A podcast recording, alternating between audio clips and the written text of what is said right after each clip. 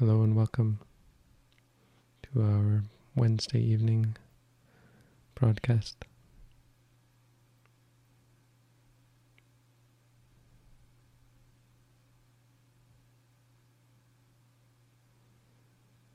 We're here to answer questions about the Buddha's teaching, particularly about meditation practice in our tradition particularly questions that are practical in nature and require an answer in order to facilitate and support the practice. So we're not here to talk theory or philosophy, culture, anything like that. We're not here to talk about me. We're not here to talk about the Buddha.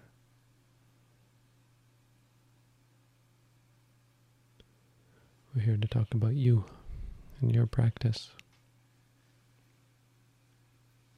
So if you have questions, feel free to post them in the chat. Please don't use the chat to chat. It's not for chatting. You don't have questions, you're welcome anyway. Just close your eyes and sit with me. Shraddha is already preparing a list of questions. Shraddha has joined me. Thank her for coming, but I want to also say, because now I have a chance to thank her on a regular basis, that she's not the only volunteer that makes this stuff happen. There's a lot of people involved just to give me a place to stay and to do this work. There's a lot of support, and we got a whole organization, a board of directors, and a volunteer crew that are doing great work. And I just want to appreciate all of them. Thank you all for making this happen. You, you're a part of this. This isn't me. We've, we've turned off the video because it's not about a person. It's about a practice. And we are all involved with this. So thank you all for the work that you do and the confidence and support that you give to me and to our organization. Thank you to all of you who come and watch these broadcast, for your interest. Just being interested in good things like meditation and peace, freedom. This is inspiring that, that there is still this in the world. People interested in good things.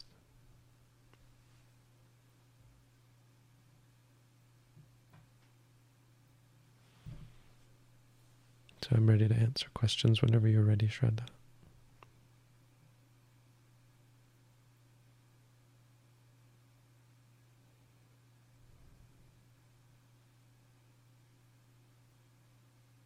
In walking meditation, some thoughts appear but don't become object of contemplation.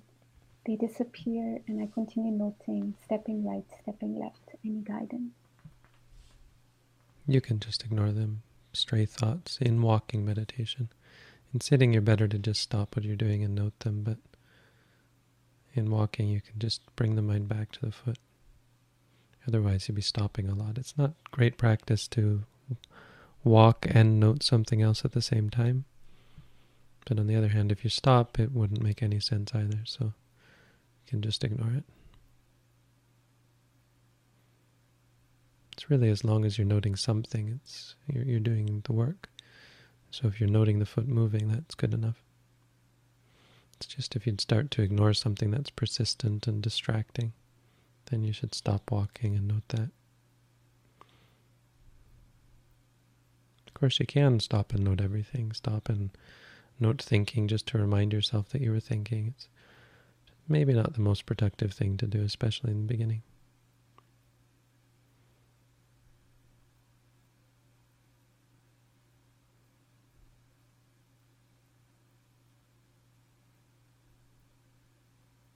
Instead of focusing on the stomach rising and falling, could I watch the chest rise and fall instead? Yeah, that's more a product of, uh, of, of stress and tension.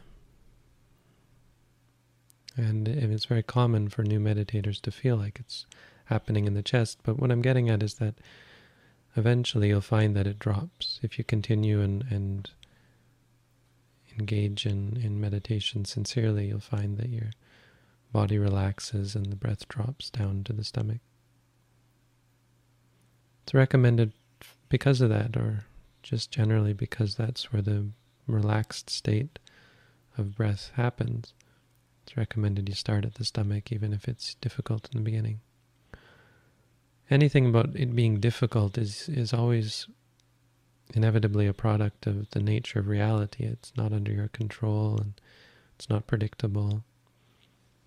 You can try putting your hands on your stomach in the beginning if that helps, but ultimately you just have to be patient with it because it's not going to be predictable or stable or satisfying. It's going to disturb you until you're no longer disturbed by such things.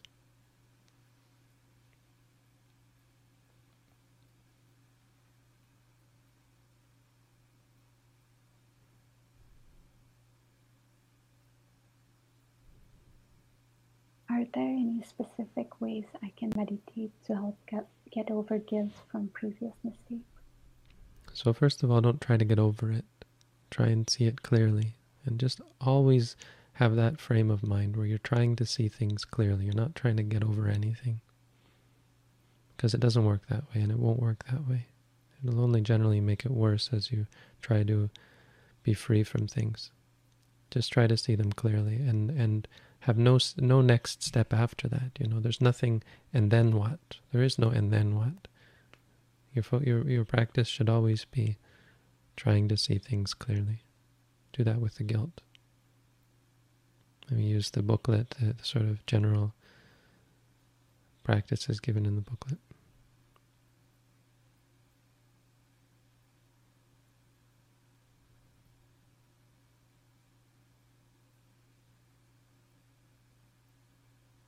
How should one make anger completely disappear and become enlightened one? So again, probably the same advice. I mean, as a philosophical question, it's there's maybe another answer, but practically speaking, and that's what we're focused on here, you don't try and make anything go away. You try and understand and see things clearly. Try and understand the anger. Don't worry about becoming an enlightened one. That's just theory. Once you see things clearly, that's enlightenment.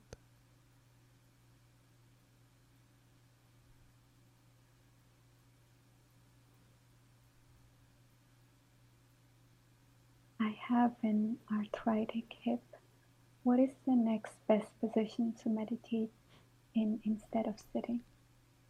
So I challenge you to maybe try and sit even with the arthritic hip, but when when and if it's just not possible, you can of course sit on a chair or kneel or you know any position that is convenient. It's just that you don't want to just you don't want to worry too much about pain.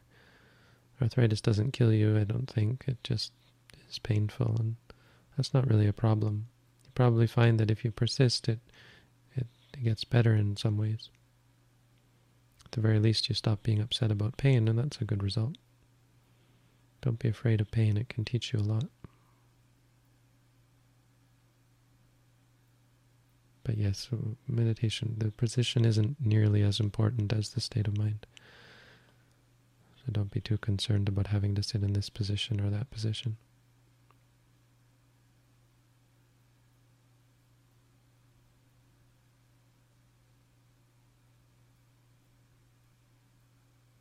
The next question is not about meditation, but it's related to the precept. So, um, a practical situation. Someone works hard to cook a meal for you, then asks, Did you like it? And you didn't like it at all. Is it ungrateful to say this in the name of telling the truth? How to behave? Yeah, you don't want to lie. And yet, often you get in these situations where it seems like a lie is the nicest thing to do. But it kind of underlines why lying is so bad because you, you delude the person into thinking something that's not true about themselves, about their think their work and so on. And and I think it would be wrong to just coldly tell them the truth. And on the other hand, it's absolutely wrong to lie to them and to de deceive them into thinking that thinking something that's not true. And people tend to appreciate people who tell the truth, and if they don't appreciate you telling the truth, then uh, maybe there's a problem with them and something that you want to avoid. But I mean, I'm just talking practically. I don't. I don't want to give any answer as canonical because, again, this is a situation that comes down to to wisdom. I can't give you the answers to your life. You have to cultivate wisdom so you can do the right thing. But uh, giving guidance, I think, can help at least direct you in the right way. And the problem is sometimes that when you hear about the precepts, it seems like white and black, uh, black and white. Like either you you absolutely tell them the cold truth, or else you absolutely lie to them. And there's a very very large gray area that that is on the proper side of the line. Like it isn't lying. It could be deceptive, but it's not lying. And that, that's that's an important point that people often miss because even though you're deceiving someone, you're not perverting reality. You're not crossing the line where you are you are categorically uh, going against reality. So you so so it's not wrong always. It's not it's not necessarily wrong to deceive someone. And we know this because we have examples of where the Buddha, I mean we have stories anyway, of where the Buddha, where his disciples deceived people, you know, misled them, said things that were maybe misleading because they knew that it would be sort of this gray area where you, you don't um, say something to to uh, cause a reaction in them. That's what your understanding is that if you tell them the truth, it's going to be very painful and unpleasant and probably problematic for your friendship. But there's lots of ways you can be skillful. Like in this example, you, you don't have to be deceptive per se. You can you can change the conversation. You know, the best way to deceive someone is in a way that they, they understand what you mean. And they also understand that you're being, you're, you're, you're not saying what you could have said, but they understand that it's not quite uh, the way they thought it was. So, one example, I mean, it, I'm being purposely vague, but there's many, many aspects here. Like the fact that the one that comes immediately to mind is the fact that liking it isn't the most important thing. You know, that's a very important Buddhist concept, and you, you so you can point out how healthy it was. You can point out how grateful you are that they made the food for you. You know, there are ways to shift the conversation without having to deceive, or in a way that is still kind of deceptive because it leaves open the the implication that you were pleased by the meal and perhaps you were displeased by it. But ultimately, your pleasure or displeasure doesn't matter, so redirecting the conversation that way can be quite skillful.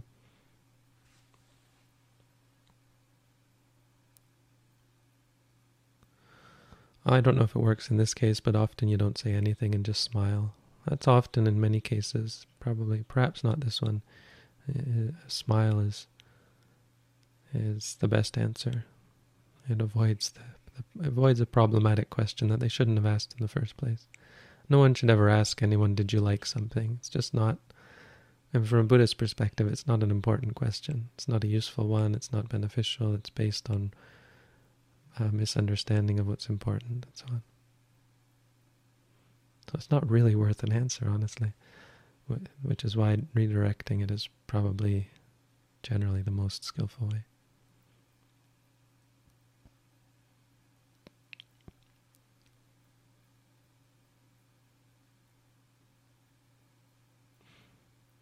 You know, like here's an example, but here's an example of how you would mislead them without telling a falsehood, and in fact telling something that's very true. You could say it was a wonderful meal. I appreciated it very much. Or no, I, I liked it very much. And and what you mean by that, even though it sounds it sounds like a lie, right? But what you mean by that is you appreciate, you know, it was a great meal because it was because they cooked it for you. They worked hard, and that's a wonderful thing. Unless you paid for it. But if they did it out of the kindness of their heart, it was a wonderful meal. And you liked that about it very much, or you liked it very much in that sense. Maybe I liked it very much is technically untrue because perhaps you forgot all that and you were you were ungrateful and instead of focusing on what was important about the meal, you focused on how much you hated it. In which case the bad is on you and you have to get better.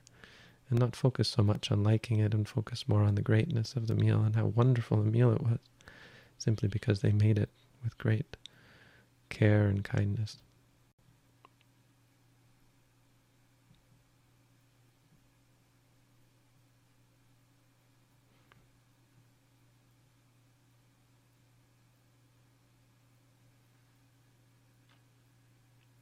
When you tell us to just close our eyes and focus on your voice, I end up calling falling asleep. That's not a question. You're putting a question into their mouth. I guess that is the question, huh?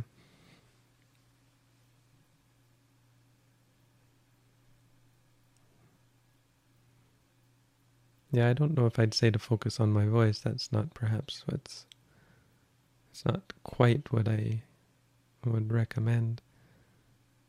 Take the voice as an object of meditation, say hearing, hearing. I mean, if you fall asleep in meditation, there's one of two things. One, you're meditating in such a way as to put you to sleep, or two, you just have uh, an imbalance in the mind. And, and I, by imbalance, I simply mean that you've probably been working quite hard during the day, or you've been focusing quite hard, or your state of mind is one that is inclined towards that focus. I mean, it's not like you're imbalanced. It's just, practically speaking, we imbalance our mind constantly, day in and day out. And so that's why we feel tired in the evening. Um, that's why we feel stressed sometimes. We, we, we tip one way or the other. So it's quite common in the beginning for meditators to tip, to be very tipsy, going back and forth between restlessness and drowsiness. But that'll work itself out if you med- if you persist in meditation.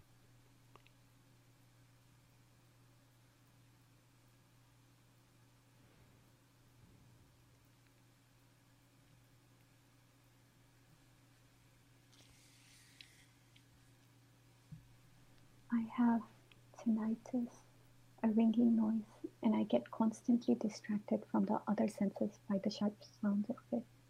I'm afraid that it will be a problem in cultivating concentration. Any thoughts? Well, if it's the most prominent, take it as the object. Hearing, hearing. I know tinnitus can be quite challenging. Especially we, over time, people who have it have developed often quite an aversion to it or specific defense mechanisms surrounding it. So you have to unpack all of that slowly. But just unpack it by being mindful, by observing all of it. When you're afraid, not afraid, worried perhaps. Now, as far as cultivating concentration, you may be misled into thinking that there's some deep concentration that's necessary, but when you're seeing something clearly, that's the concentration we're trying for. You don't have to worry beyond that for some sort of concentration.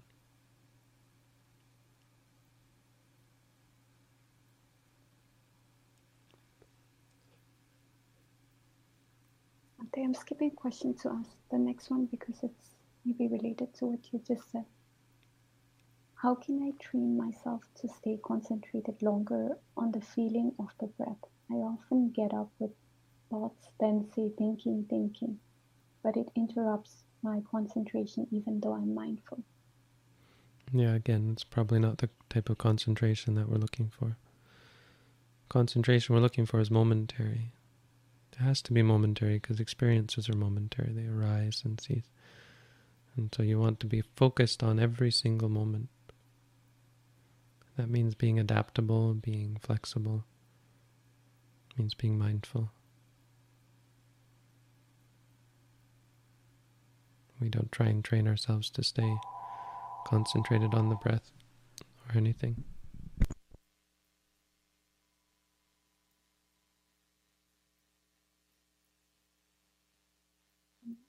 Okay, the next question is not about meditation, but it may help the person asking.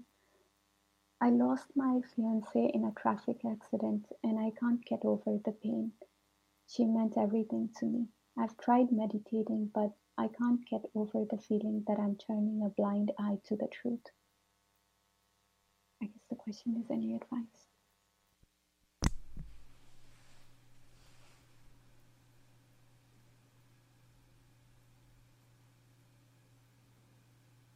Don't understand turning a blind eye to the truth. Can't, well, if you, I mean, I don't understand that, but whatever you're feeling, it's just a feeling. You would say feeling, feeling. I mean, it's more of a thinking or a worrying or that sort of thing. Pain and sadness. You're not the first person, you're not the last person.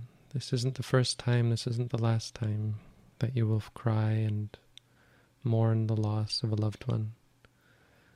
The tears that you have shed are greater than the oceans, greater than the waters in all the oceans. Birth after birth. Even if you don't believe in rebirth, person after person, every, for, for how many generations, how many bones if you were to pile them all up, how many bones would there be of people who we have lost? People who have been lost to other people. If you were to collect all the tears of all the people who've cried for a lost loved one, if you were to, were to collect the sound of all the people crying, there's nothing strange about what you're experiencing, nothing unexpected. Buddha, the Buddha would be a little bit uh, hard in this. What's the word? A little bit.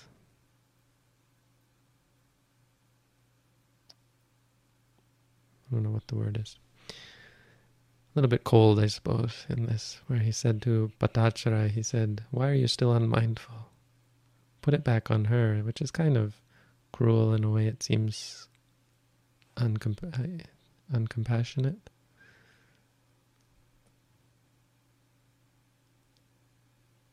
But it is ultimately, if I mean, I, am I'm, I'm trying to couch it uh, pleasantly or compassionately, so that it's not harsh, but it is the truth that ultimately there's no reason to cry. I was I was I was reminded of the fact when I said that to someone once. I was reminded by them by, of the fact that it may be true that it's not. There's no reason to cry, and, and and I still think that that's valid advice. It's also important to understand that it's not good to think there's something wrong with crying, and that's very important in your case as well. So. Right, right in what you say, I can't get over the pain. And again, going back to what I said, it's not about getting over the pain, it's about seeing the pain clearly. It's not about getting over anything. Try and see the pain, pain clearly. Sadness. So I think there's something to theoretically reminding yourself or conceptually reminding yourself that it's not that unexpected. It's just part of life. But ultimately, just observing so powerful. You know, you, you, you change everything about the way you look at the world and people and things. Everything is chaotic anyway. It's unpredictable. It's just the nature of life.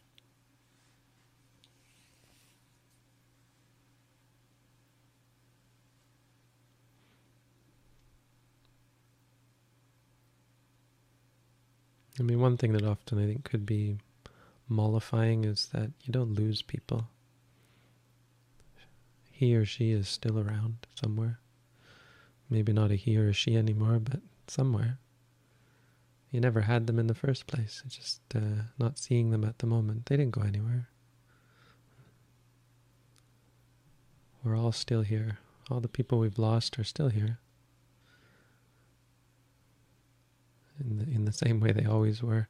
I mean, in, from in, technically they were never there in the first place, right? Because there's only experiences, but also in some sense they're still here being reborn again and again. Most likely we'll see them again, but but even still, they're just people, and we're going to meet more people. Some we might have the same feelings for. We've met many people who we've had the same feelings for. Meaning, you haven't lost anyone because we're all still here. Humanity is still here. We kind of make a mistake. I mean, we, we make big mistakes, but, but one mistake is in selecting a specific person. There's no need for that, but we hold on to them because we think that they in particular, particular will make us happy. There's nothing really wrong with, with being friendly with specific people. I think that's a really good thing to to choose your friends and your companions wisely. Pick good people who do encourage you and, and bring happiness and peace, but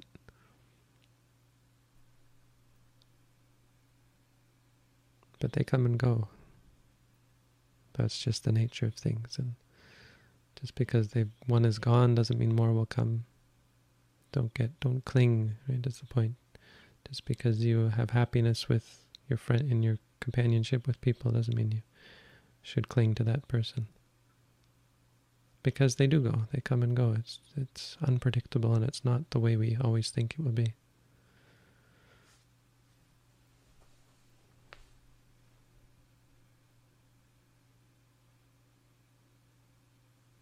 Ultimately for your own happiness, for your own peace of mind. I think the the first step is just to try and understand the pain and the grief, the grieving clearly. Don't try and get rid of it. But in the long term, it helps you to gain a better perspective on things. I mean, ultimately, it is a better perspective to be open, to understand that we're all in this together. That person is still here, still in this with you. They haven't gone anywhere. You haven't lost them.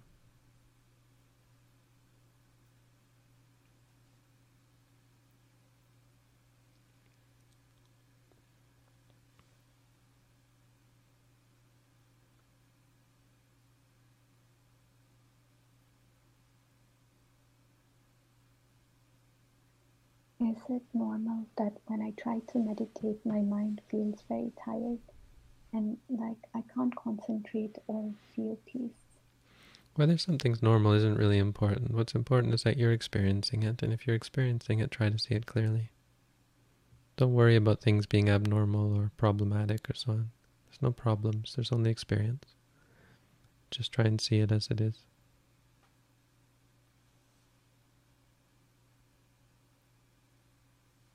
So you'd say to yourself, tired, tired. You can also switch. I mean, practically speaking, it's sometimes useful to switch postures instead of sitting, do walking. That can help with fatigue.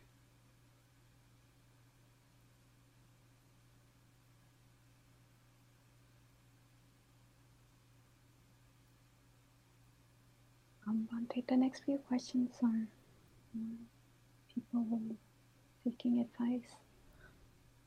I'm a professional athlete Meditation is really helping me to ease my mind and focus.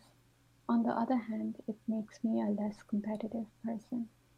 How do I use meditation to become better? Hmm, it's a good question, I suppose. It's a good question. It's um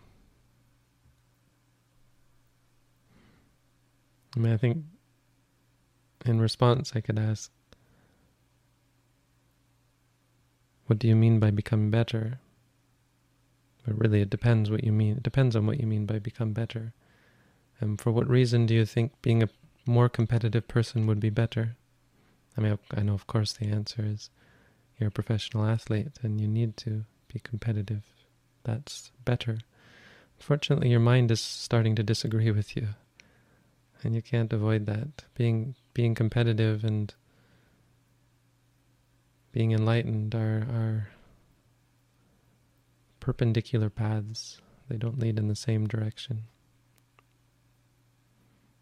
So you're going to find them diverging. You know, ultimately, you can't have your cake and eat it too. You either eat the cake or you keep it. It's an odd. I mean, it's it's a very well used analogy, and it seems odd to say in this case, but the idea is sound. If you want to be happy, you can't have all the pretty things that you think make you happy.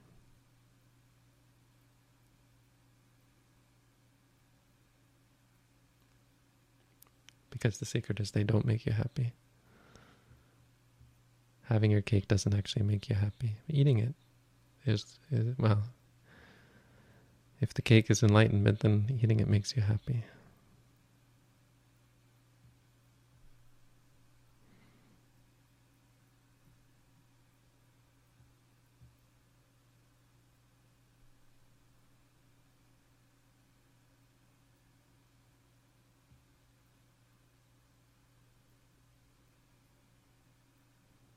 have a habit of chewing on my lips and is noting a way to help deal with it.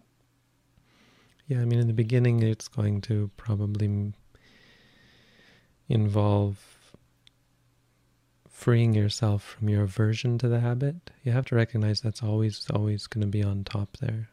Because implicit in what you're saying is, I have a bad habit of chewing my lips, and implicit is most likely that you don't like the habit. And you have to see that clearly. I mean, you have to really see it all clearly, but don't ignore that part of it. And what that means, again, what I've been saying several times already, it means stop trying to get make things go away, start trying to see them clearly. Just try to understand. Don't try to overcome or free yourself from things.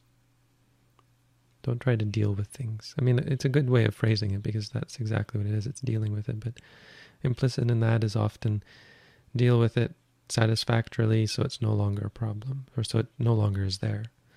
But you really, yeah, dealing with it so it's no longer a problem really means not having any problem with it, you know. Um, but, but one more thing is that there will be an underlying reason why you chew your lips. It's not ordinary behavior. It's not uh, instinctual, I don't think. Not usually. Um, and so, most likely, you're going to find some underlying issues that once you work, once you see them clearly, it will stop such nervous behavior. It's general anxiety as it causes that sort of thing. But don't go don't go looking. You know, take whatever's there, and most especially your disliking and your desire for the habit to go away, that sort of thing. And also the habit itself, of course. Let's try and see that clearly. The Buddha called it untying untying the knot, untangling the tangle. You can think of us as all tangled up, and that's why we act in what one might call perverse ways. Like chewing on your lip, you could say in this sense is perverse. Not in the way anyone ordinarily would say it, but technically we could say it's perverse.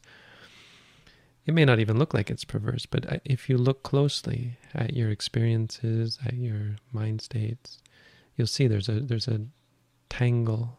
Your mind is tangled up it's crooked, it's all mixed up. And biting your lip is most likely a part of that. It's not a judgment to say it's bad or anything, it's just that's what you'll start to see. And so all I'm trying to do is describe why and how mindfulness works. So is noting a way to deal with it? Yes, because seeing clearly untangles the tangles, untangles the tangles in the mind. It's more straightforward. It's it's a way of creating straightness, rectitude in the mind, seeing things just as they are. And that's the opposite of being tangled up and crooked and twisted. And so so strange habits will just weaken and, and ultimately go away.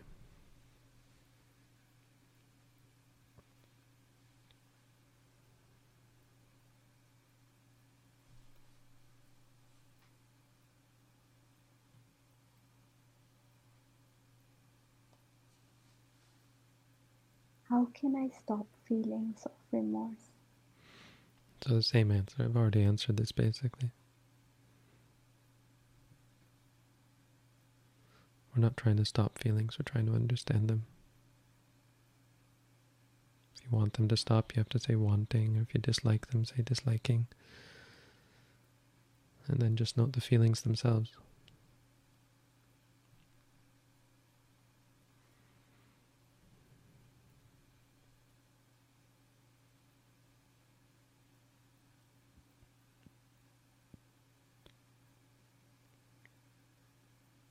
they're not sure about this question, but I'll ask how to deal with a person who loves you, but you can't give that feeling back.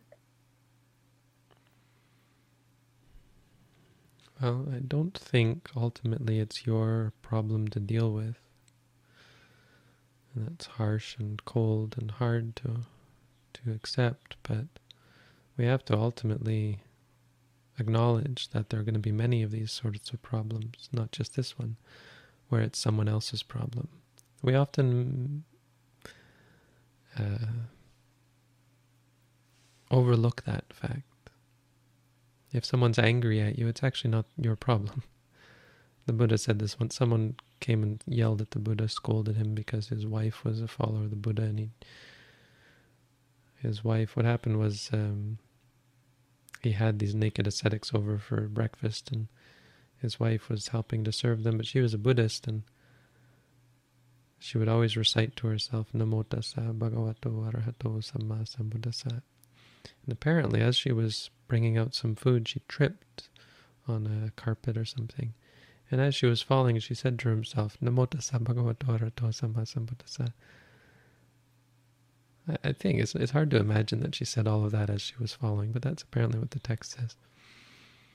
And the ascetics were were incensed, very angry, because they didn't want to hear her praising the Buddha. And they all got up and left. And her husband came and said, What's wrong? What happened? Why'd they go? And she told him, and he got very angry. And he went straight to see the Buddha and started abusing him. And the Buddha looked at him and said, Brahmin, if someone comes to you with a gift and you don't accept the gift, who who who's who does the gift belong? Whom to whom does the gift belong? And the Brahmin said, Well, it still belongs to that person, of course. And the Buddha said, Rightly so. In the same way you bring me this anger, and I'm not angry. Because I'm not angry, the anger still belongs to you, Brahmin.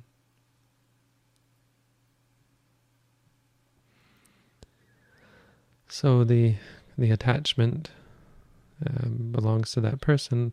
One way to deal with it that I find is very helpful is to love them in a in a in in a proper way. To be friendly towards them. Maybe love. I, I'm still not convinced that love is the right word for Buddhists to use, but such an ambiguous word that it's hard to be sure. Friendliness.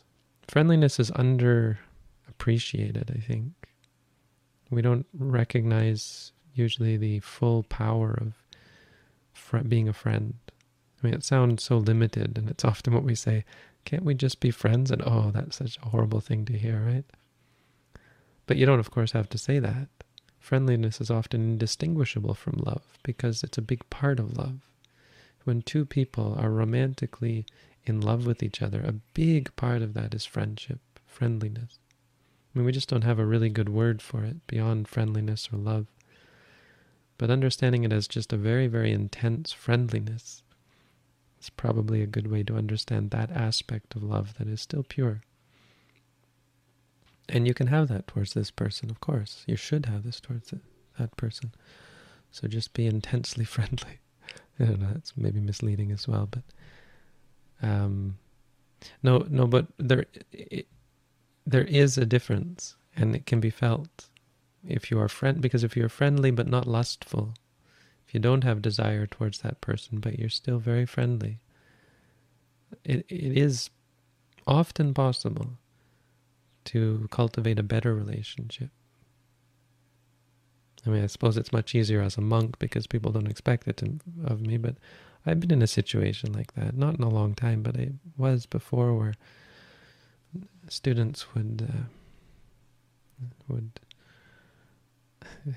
sort of what's the word? Uh, you know, kind of in in put themselves on me, you know, with, with that sort of intention. It was, it was fairly clear what their that there was interest there, and be, and you know different ways of dealing with it. But the most useful is to be friendly. I've found. If you're friendly and just have no aversion to their lust. You know, you don't you don't recoil from it, which causes a, a negative reaction. You just let it roll over you and don't don't interact with it. It's the same the Buddha did with anger. You have this lust towards me? Oh, well, that's yours. I have this friendliness for you. Whether it be lust or anger or anything, arrogance, conceit, if you have friendliness in response, it doesn't always work. But it can often be a good way to salvage a friendship.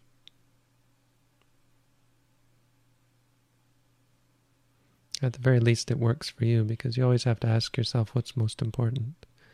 What's maybe not what's most important, what's most practical, what is going to lead to a good outcome.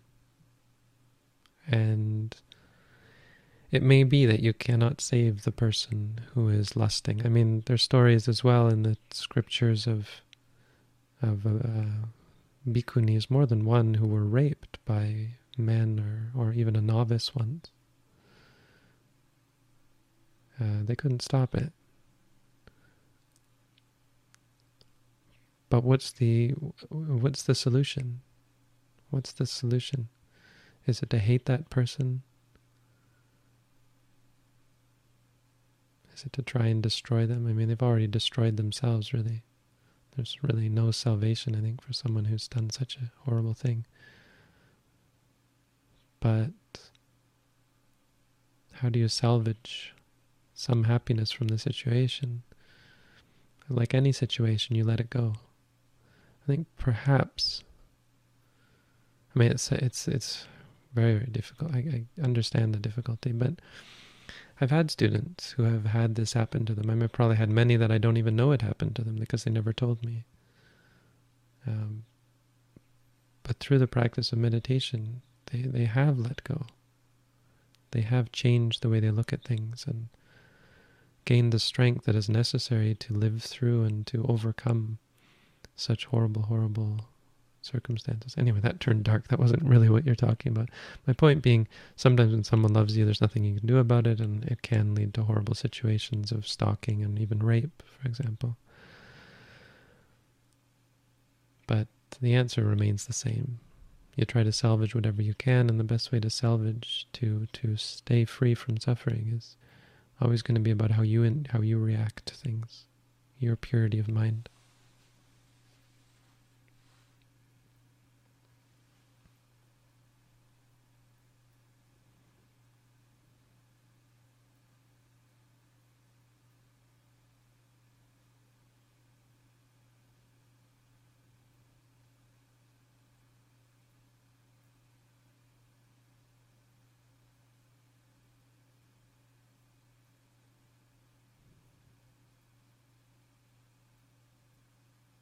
But I'm not sure about this question.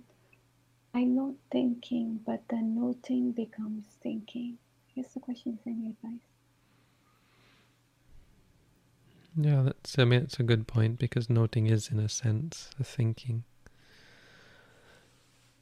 But that's. I mean, the, the it's not a problem. It's just more of a an interesting technicality. We're not trying to note everything. We're trying to note something. The noting, the use of the mantra, the reminding of yourself, however you want to call it, is a tool to evoke certain states of mind. So, of course, you don't have to note everything. You'd only note thinking when it's something besides with your, your activity. Besides the noting, you would note if you're thinking about the past or future, good thoughts, bad thoughts, that sort of thing.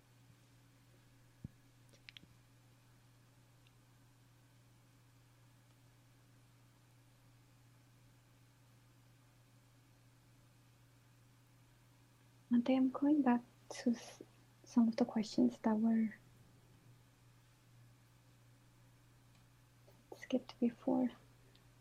If reality sure. is not made up of people, but of sensations and thoughts in our mind, how is it possible that while we talk to someone like you, we receive an input of information? Where do they come from? No, information is complicated. You know, it's not really this isn't really an important question. I mean, you have to ask yourself whether an answer to this question is really going to help you in your meditation practice. If why questions. If this is true, then why this? We're not we're not really interested in, in answering those sorts of questions. We're more interested in, in determining whether something is true, right? And I think the habit might be that we often think you have to answer these sorts of questions. Ah, if if this is true, then why this? And therefore, it can't be true because that isn't true. And that's not really useful. It's useful. I mean, it's practically useful for science and those sorts of things. It's just not practically useful for psychologically attaining the truth. And by that I mean really knowing something for yourself. There are very few things we can actually know for ourselves. And that's the answer to your question, really, or the, or the underlying question of whether reality is made up of people, not made up of people, but sensations and etc. Is because that's all we can know for sure. And it's not that's not a problem. That's actually a important fact that there are certain things that are in categorically different from other things in that they are of the sort that we can understand, that we can know for sure. What are the things we can know for sure? We can know seeing, hearing, smelling, tasting, feeling, thinking. We can know that it is what it is. We can't know what we are seeing.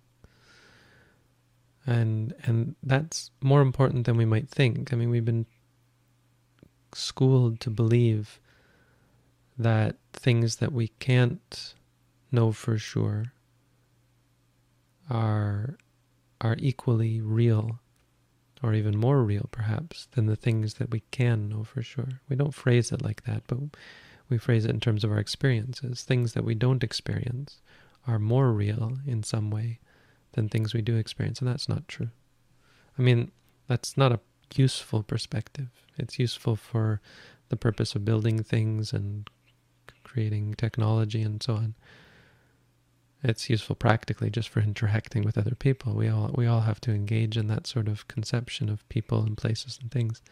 But it's not useful psychologically for freeing yourself from suffering, for understanding the truth of reality, because those things that we think of as being real are not actually real.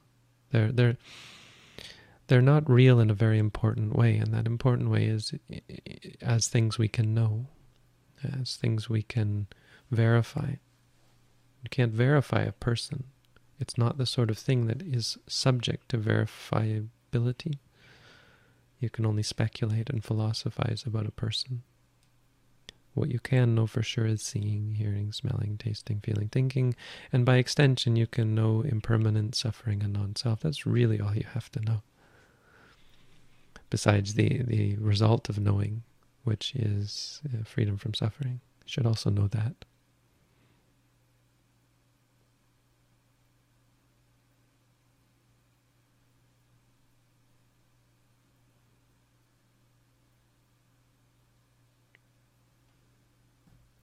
Is meditation the only way to detach and attain enlightenment? Hmm. I mean, yes, but it's not. I'm, I'm concerned that the the concepts in that question, in this question, are uh, too nebulous and well, too conceptual, for lack of a better word. So specifically, you have to see clearly in order to become enlightened, because in some sense, that's what enlightenment is: seeing clearly. And so the process of seeing clearly, or the process that leads us to see clearly, is something we call meditation. There's no way to see clearly beyond the process that leads you to see clearly. Ergo, one must practice meditation to become enlightened. Detach is a word we might want to shy away from. It's maybe technically true, but it's not a very good. Mm, it's not bad, I suppose. I don't know. Maybe it's an okay word. Detach. It's just not the practice. The point being that we are attached to things. And detachment, meaning freedom or, or you know, lack of attachment, comes from seeing clearly. It's just that when we use the word in English, we usually mean to forcefully keep ourselves at a distance from things, and that's not at all how it is. It's just not be attached to. We detached doesn't always mean in English to not attach. It often means to to detach, to to remove yourself from something, which is to to stay away from something, or to to be distant from something. And you don't have to be distant to be unattached.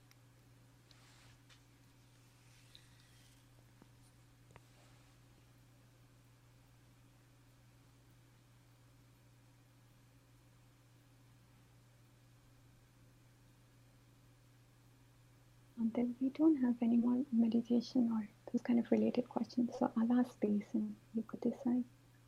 Sure. If a snake dies, can the snake be a human in the next life? I think someone was asking about their pet snake. Hmm. Hmm. Yes, absolutely. There's no reason to think they couldn't. Snakes don't exist, humans don't exist, the mind continues on. And it's a strange quality of reality that we are born in certain archetypes, maybe is the word, that we call humans or snakes. Are based very much on the based on a lot of things that are out of our control. We only have influence on the direction our mind goes, where we pull, what we're pulled towards.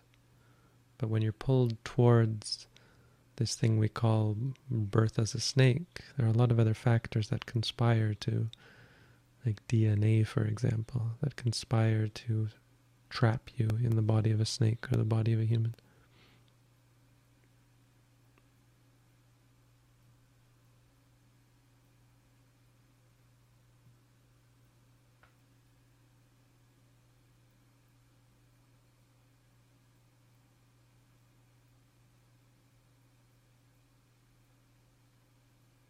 Is the difference between Buddhism and spirituality?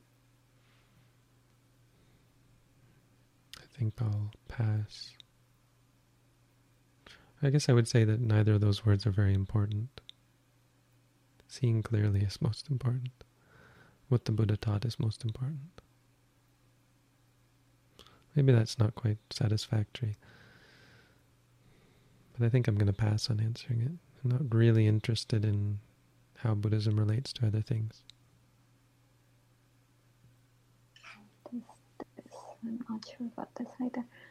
Could you speak about taking longer paths to enlightenment, like how Sariputta did so by being mindful of the jhana factors and took a longer time? Does this lead to more wisdom? What's the point? No, I don't think Sariputta intentionally took longer. Some people do intentionally take longer, but I don't think that was the case there. It's just it took him longer because his his his depth of mind was greater than Moggallana. It just took him. It didn't take him that long. It took him two weeks instead of one week, but it was more because the depth of this question is actually answered, I think, by in the Milinda Panha, if I remember correctly, where he says basically that that uh, the depth of his wisdom was greater, and so it took longer. Just took him longer. People who think a lot. No, that's not fair to say. It was a greatness of, about Sariputta that, that nobody else had, and so it took longer. Just like there was a greatness of the Buddha, how long it took the Buddha to become Buddha, the Bodhisattva to become Buddha, a lot longer than anybody else because of the greatness of it.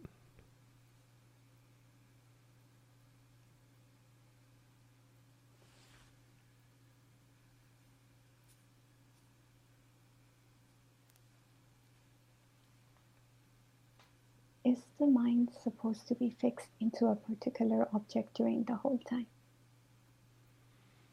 I think this person should read the booklet. Yeah, I mentioned that in the chat. I was just reading, I just read the first chapter of the booklet aloud, trying to make an audio version. I'm going to have to redo it. I learned that certain things interfere with other things and the sound of something came. I, I think I found out what the buzzing noise was for this. Remember you said there was a buzzing noise for this session. I think I figured out what the problem was. Too late, though. I'd already recorded the entire chapter, and now it's useless. I have to throw it out. But um, my point was, I read this chapter, and I think it has to be edited again, or it could use another edit. Maybe I'll get around to that. So I mean, the booklet isn't perfect, and I don't expect you to to, to find it perfect, but I think it does a passable job of providing the information necessary. So I'd still recommend it.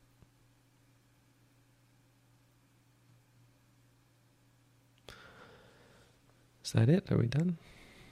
We have. I see more more questions coming in. Yeah, some new questions. All right, well, we have three minutes. Let's pick one or two that are important to people.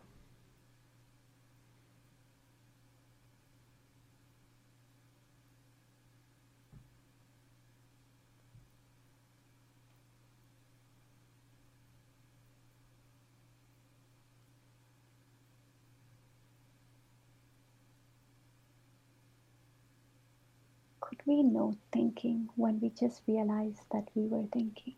Yes, that's fine. You're just trying to remind yourself.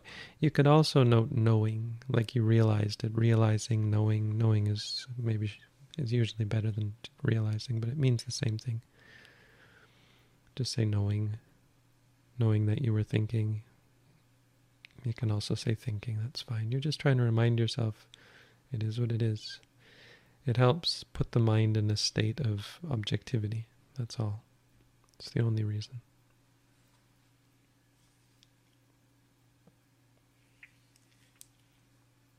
objectivity, focus, clarity, that sort of thing. There's no magic to it. These aren't magic words. Like it's not abracadabra or something. It's just reminding you.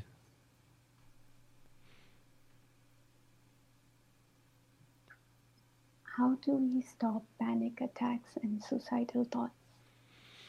Again, don't try and stop them. Just because you think something doesn't mean you have to do anything about it. And that's the real first step.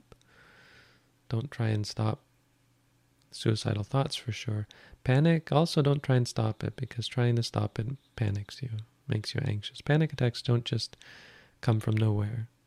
They can come quite quickly, but there is a process. It just becomes so habitual that it can it can be quite quick. But the process is being more and more anxious and then being anxious about your anxiety. And so trying to stop it doesn't work. Doesn't help. You can divert your attention sometimes through tricks, no, to stop you from having a panic attack, but that's not the way. Ultimately, deal with your anxiety. Come to understand it. Come to see it clearly. Lose all idea, all concept that you might someday be free from it. Try to be free from it. Try to get rid of it. And instead, just try and see it clearly. Because once you see things clearly, they, they have no power over you. And the anxiety is, is completely dependent on its power over you. Once it has no power over you, it ceases to exist. It just can't survive. It's like you're depriving it of nourishment, starving it. Has no capacity to continue.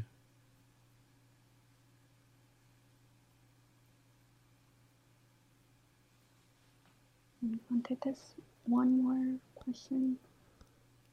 I'm not sure if you'd like to answer this. How can one deal with family members or just people in general that are conniving and threatening? It seems to affect my practice since I'm always on edge and tense, waiting for manipulations attacks.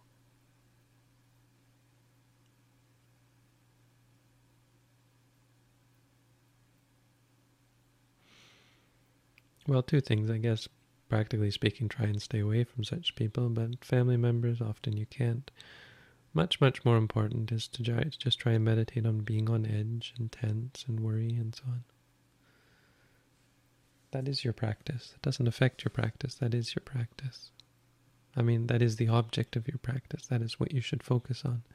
Try and see it clearly. That's all then. That's it for tonight. Thank you all for coming. I wish you all peace, happiness, and freedom. Sadhu.